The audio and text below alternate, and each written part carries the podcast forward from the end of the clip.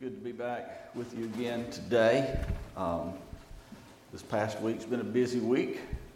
Actually brought another U-Haul truckload of stuff yesterday and got that unloaded. Not near like we had last Friday, but anyway, things are somewhat getting settled down. Uh, we still have boxes everywhere, and I just ask you to continue to pray for us that the quicker we can really get settled in, the more uh, we can really get um, full steam ahead in ministry here. I'm look, looking forward to that. Before I actually get into the message today, if you've been watching on the news, um, you've heard of the Hamas, the Palestinians invading Israel, and I hear that there's already over four hundred uh, people that have been killed, the Jewish people, and that situation is not a good situation. And I just, you know, some of the things, some of the pictures I've seen were horrific. Um, of the way some of these, uh, just your average Israeli citizens, how they are being treated even after they have been killed. And so we know these things are in the Lord's hands. And we know that one day, the end times, the Battle of Armageddon and all of that stuff is going to take place right around, right around there. But yet, even though that's going to take place, um, Psalm one twenty-two six tells us to pray for the peace of Jerusalem. And before we begin our message this morning, I want us to, to do just that, to, to pray for God's people. Um, and before I even go in prayer, I just want to, you know, this tension that, that started back with Ishmael, going all the way back to the book of Genesis, I want to tell you how very real it is, and it just isn't real over there. It's real here. Uh, when I pastored the Alliance Church in Belglade, Florida, there was a mosque across the canal, cat-a-corner to us, maybe an eighth of a mile. And we had out on our sign one day, I put out there that Psalm one twenty-two six, pray for the peace of Jerusalem. And that sign got vandalized, and then they scratched all through it and put Palestine. It's here too, folks. And so just to be aware. But we need to live our lives for the Lord. Uh, we can walk in faith, and we can walk in confidence that, that God is in control. Uh, there is no plan, no insight, no, what is it? No wisdom, no insight, no plan that can succeed against the Lord. So um, anyway, but let's let's go to the Lord, and let's let's lift up Israel right now. Father, we acknowledge that you are God. You are the only God, and as Scripture says, there is none even like you. And yet, Father, as war is breaking out and as atrocities are happening, this isn't taking you by surprise. Father, we know that even in all of this, this is part of your grand scheme of things, um, that you are in control, and this is part of, of leading up to the coming back of Jesus. And we don't know when that might be, but but Father, we pray for your people in Israel. We pray, God, that for your, for their protection. We pray for your intervention. We ask, God, that you would thwart the plans of the enemy that might would try to bring harm against your people. And Father, as Scripture says, we do pray for the peace of Jerusalem. God, um, give the, the leaders of Israel wisdom. And Father, just as you clothed the, the men who fought for Israel in the Old Testament, I pray, God, for your clothing, your protection, your power on the men and even women um, who will be serving to defend their nation. So, God, we just pray again, your protection, your blessing on your people. Lord, we pray and ask these things in Jesus' name. Amen.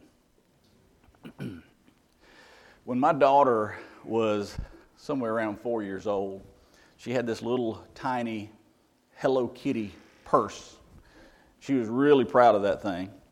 And knowing that it, it meant a lot to her, you know, I would occasionally give her a few coins, maybe a dollar or two to, to put in that purse. And I never will forget, on a Sunday morning, she had taken out her little purse and she was going to take it to church. Now, understand at the time, I owned a poultry farm. Marcia didn't work, so she was a stay-at-home mom. Well, we raised five flocks of chickens per year. So what that meant was I got paid after each flock was sold. So when you boil it all down, I got five paychecks per year. And believe me, just as those chickens would scratch around out in the dirt, I was scratching around just trying to make a living. And if I'm not mistaken, I think at this particular time, it had probably been a couple of months since I had gotten a paycheck, and financially things were getting a little tight. However, when I saw my little girl taking what little bit of money she had out of her purse and playing with it, well, you know, kind of in the moment, it just moved my heart to want to bless her and to add to her collection. And actually, I wanted to try and go a little above and beyond what I would normally do and give her something that she had never had before. So I opened my wallet and I pulled out a five dollar bill. Well, she had never, I'd never given her a five dollar bill before. And I understand five dollars is not a lot of money, especially today. However, in my life, back then at that particular time, that five dollars was a lot of money to me. But yet I pulled that five dollar bill out of my wallet and I gave it to my daughter. And when I did, you know, her face, it just lit up. Not only did she feel blessed, but I believe I felt even more blessed from her response. Well, a couple of hours later, we were sitting in our usual spot in church, and it came time to take up the offering. My daughter, whose name is Carly, she was sitting right next to me, and when she saw the offering plate coming towards us from the other end of the pew, she opened her little purse, and she was getting ready to take out some money. And, and as the offering plate arrived, I looked down at her purse and thought, surely she is not going to put that five dollar bill in the offering plate. You know, after all, in my mind, okay, I was thinking, you know, that was a sacrifice for me to give, not to mention she had never had a five dollar bill before. So in my mind, my thoughts were, you know, there's no way she's going to put that five dollar bill that I just gave her in the offering plate. However, contrary, okay, to my thinking, as she opened that little Hello Kitty purse, with great eagerness and intentionality, she reached in that purse and pulled out that five dollar bill, and with great joy, she plopped that bill right smack dab in the middle of that offering plate. And then, with great satisfaction, she turned and looked at me and gave me the biggest smile you'd ever seen.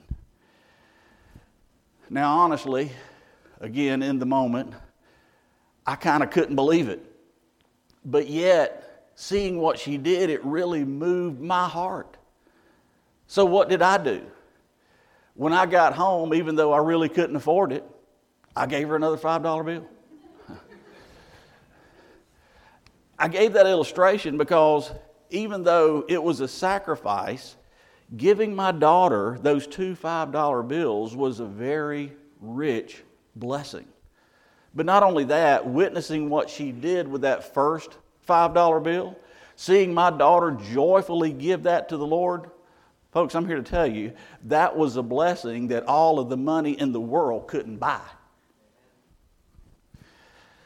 This morning, what we're going to discover from our passage of Scripture is the blessing of giving. And let's begin reading from our text, which is found in Numbers chapter seven. Numbers chapter seven. I'm going to read the first nine verses. Verse one, when Moses, now kind of notice this next statement, finished, finished setting up the tabernacle. He anointed it and consecrated it and all of its furnishings. He also anointed and consecrated the altar and all its utensils.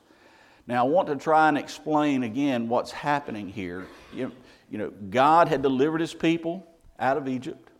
Moses had just received the law of the covenant from God there at Mount Sinai. The tabernacle where God dwelled and where the sacrifices were to be made had just been set up. Now, God was preparing to lead his people into the promised land. So as we've discussed for the past two weeks, before they set out on their journey, God, through Moses, had given them detailed instructions on how to make their journey successful. And congregation, those instructions were how to correctly worship God and keep Him as the focal point of their lives. And church family, in order for your journey in life to be successful and to enjoy the favor of God's blessings, we also must worship God on His terms and keep Him the focal point of our lives. Just as Hebrews twelve two says, keep your eyes fixed on Jesus, the author and perfecter of our faith. Now, getting back to our text, the Israelites are about to begin their journey to the promised land. The tabernacle where God dwelled had just been completed, as we, we read here in verse one. But what we need to, to keep in mind is that God is now about to lead His people away from Mount Sinai. So what does that mean? It means that the tabernacle and all of its furnishings are going to have to be taken down, packed up, and transported to the next location where God leads them. That sounds a lot like my life recently. But as we discussed last week, God had given that responsibility of moving the tabernacle and all of its furnishings, He had given that responsibility to the Levites. So with those things in mind, let's continue reading verse two. Then the leaders of Israel, the heads of the families who were the tribal leaders in charge of those who were counted, made offerings. They brought as their gifts before the Lord six carts and twelve oxen, an oxen from each leader and a cart from every two. They presented these before the tabernacle. So what just happened here is this. The leaders, representing each of the twelve tribes of Israel, brought an offering to the Lord. Now understand, the gifts that they brought to the Lord, those offerings were voluntary. In other words, this wasn't something that God had commanded them to do, but yet it was something that the people wanted to do. Additionally, and I, I believe this really needs to be emphasized, their giving was not an attempt to buy God's favor, but rather it flowed out of the experience of God's favor. In other words, because of God's goodness and blessing to them, they in turn wanted to be a blessing back to God. And congregation, what I not only want you to fully understand, but to also experience is the blessing of giving, especially giving back to God. Let's move on and read verse four. Then the Lord said to Moses. Did you notice that phrase, the Lord said to Moses? I pointed that out for the last couple of weeks. And again, you know, well, as I said before, you see that phrase about one hundred fifty times in the books where Moses is mentioned here. So I just share that because I, I want you to understand God is speaking to you as well. And remember, if you'll open your Bibles and read God's Word, you also will hear the Lord speaking to you. Just want to point that out. But getting back to our text, what we're seeing here in verses four and five is God's response to the people's offering, His response to their giving. Notice that after the people gave their offering in verses two and three, verse four, in the more literal translation, tells us, then the Lord said to Moses. Verse five tells us what God re- said in, in response. Verse five, accept these from them, that they may be used in the work at the tent of meeting. Give them to the Levites, as each man's work requires. Now, what's interesting right here is this. Realizing that the tabernacle had just been set up and completed. It was just consecrated for use. Before they began their journey, the people of Israel saw a need. Okay? They recognized that their Levite brothers would need help in transporting the massive amount of supplies that made up the tabernacle and its furnishings. And this is why they gave the carts and the oxen. Verse six tells us, so Moses took the carts and oxen and gave them to the Levites. He gave two carts and four oxen to the Gershonites as their work required. And he gave four carts and eight oxen to the Merarites as their work required. They were all under the direction of Ithamar, son of Aaron the priest. But verse nine tells us, but Moses did not give any to the Kohathites, because they were to carry on their shoulders the holy things for which they were responsible.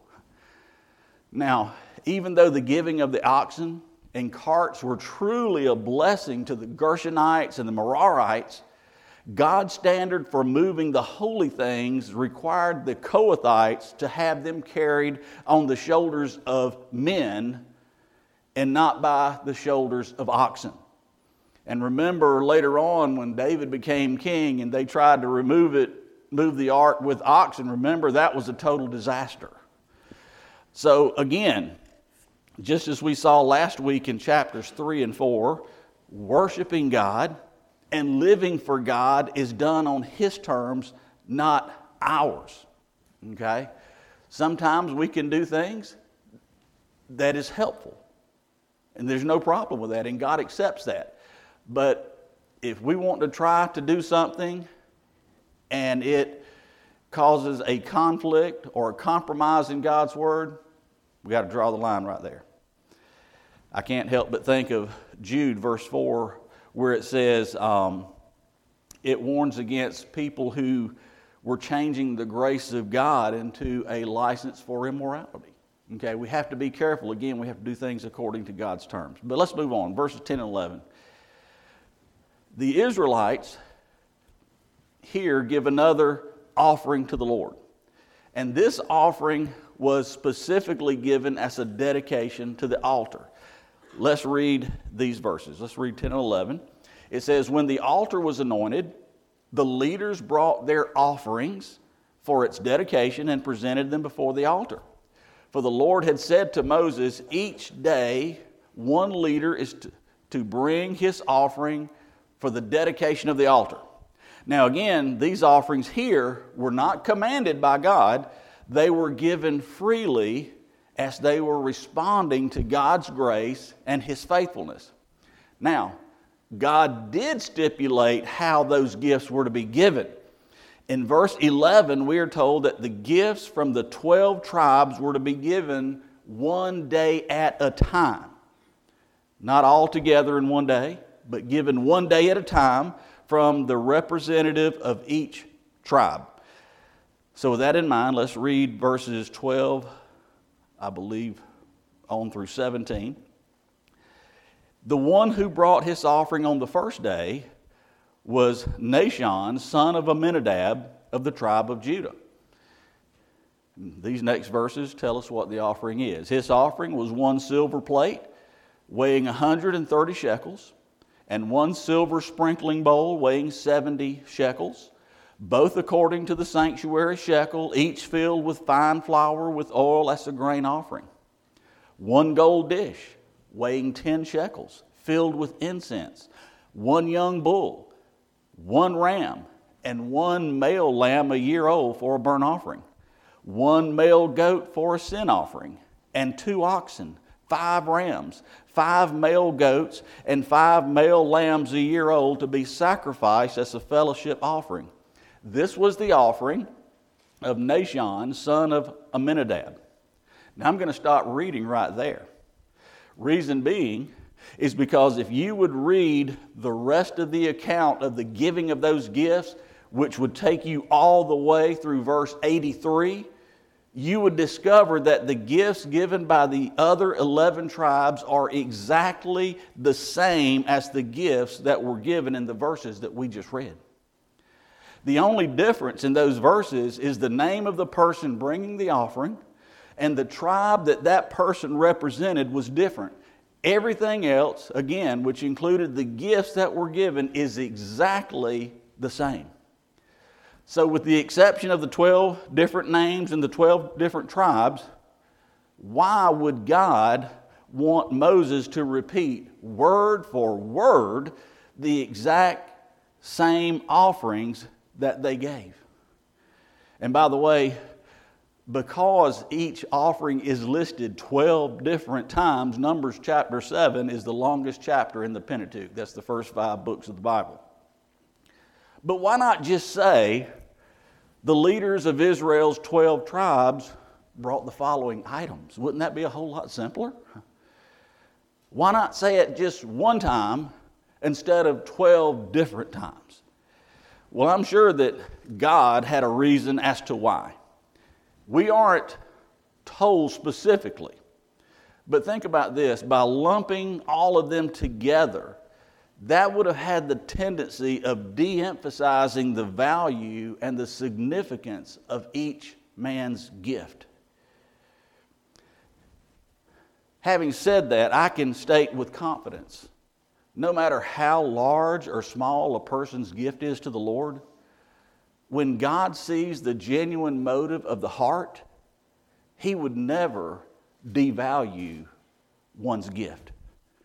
Take, for example, in Luke chapter twenty-one, when the widow gave the two lepta, the two small copper coins, Jesus praised her offering because even though they were of very little value, she, as Jesus said, out of her poverty put in all that she had to live on.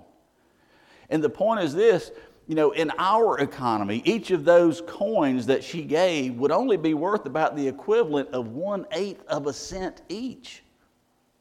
But yet Jesus, who is God, not only took notice of that offering, but praised this woman's offering. So, by having each man bring their gifts on twelve separate days, and by recording each of the offerings individually, even though each gift was identical, each man's gift was duly noted and recorded. So here's what I want each one of you to realize. Just as God took special notice of every gift that each man gave, folks, I'm here to tell you, He also takes very special notice of everything that you give to Him as well. Next, let's briefly examine God's response to the offerings that were brought to Him during this twelve-day period. After the last offering was brought, the first part of verse eighty-four tells us this. This was the dedication offering for the altar on the day when it was anointed. The rest of this verse through verse eighty-eight simply gives a sum total of all of the gifts that the twelve tribes of Israel had brought to the Lord. Verse eighty-nine tells us, and when Moses went to the tent of meeting to speak with the Lord, so after these gifts were received, Moses goes into the tent of meeting to speak with the Lord, and he heard the voice speaking to him from above the mercy seat that was on the ark of the testimony from between the two cherubim, and it spoke to him. Now, obviously this verse doesn't give us any specific information concerning God's reaction to these offerings. However, if you keep in mind the context of what all was going on in the nation of Israel at that time, I believe we can glean some very valuable information here. Again, remember, the nation of Israel is in the very beginning stage of their journey to the promised land. And again, before they set out, before they set out on their journey, the worship of God was what they were to center their lives around. Therefore, the setting up and dedication of the tabernacle was a top priority before they began their journey. And the lesson for us to glean here is that on a daily basis, the worship of God should also be a priority in each of our lives as we are following God's leading in our journey. So after the Israelites gave their offering, by God personally meeting with Moses in the most holy place of the tabernacle, that in a sense signified that God not only received but was well pleased with their offering, and that now God is ready to begin leading them on their journey to the promised land. And the picture for us to see is this. God had led his people out of Egyptian bondage. He had been protecting and providing for them in the desert. And in return, they joyfully gave back to God. And as the result, as the story continues to unfold in later chapters, we see that God continued to bless and give back as he led them on their journey. So how does this relate to us? If you're a Christian, God has led you out of the bondage of sin. He is not only your protector, but he also is your provider. He provides for you on a daily basis. Folks, if it wasn't for God's provision, we wouldn't have anything. We need to keep that in mind. Now, do you remember my opening illustration about my daughter? And I realize I'm going to begin to speculate a little here, so just bear with me. But I want you to realize, church family, each one of you are made in the image of God.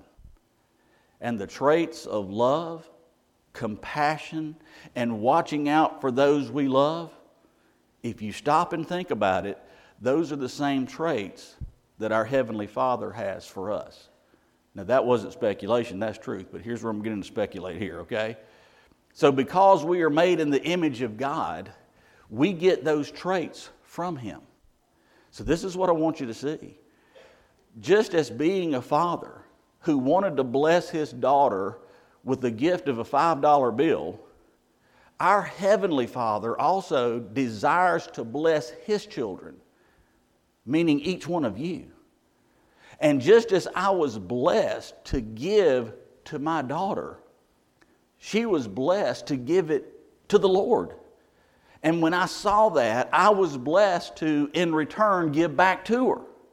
So what I want you to realize, that when you give to the Lord, and understand, giving to the Lord isn't just the money you give when you tithe. It could also be giving to others in need. It could be helping someone physically, such as mowing their lawn, repairing a set of broken steps. The point is this: when you give to the Lord, by whatever means, it is truly a blessing. It's not only a blessing that is received, But when be, but when giving becomes a part of who you are, you will discover that it is also a blessing to give. And as I close, I want to encourage you to be a joyful giver. And in doing so, because God sees and receives each one of those gifts, as He gives back to you, you will begin experiencing the blessing of giving. And that experience is something that money can't buy. Let's pray. Father, we thank you that you are a loving and giving God. The fact is, you love us so much, you gave us your Son, who not only took the punishment of our sins, but by shedding His sinless blood, gives us the offer of eternal life. But Father, help us to also realize that we live not just for eternity, for heaven. Father, your word tells us that we can live abundantly here and now. if we will follow you and serve you. So God, it's my prayer that as each day as we go through life's journey, that we will keep our focus on you. And that, Father, when we see opportunities to give, that we'll take advantage of those opportunities, knowing that you will give back, because the truth is we can never outgive you. You're God.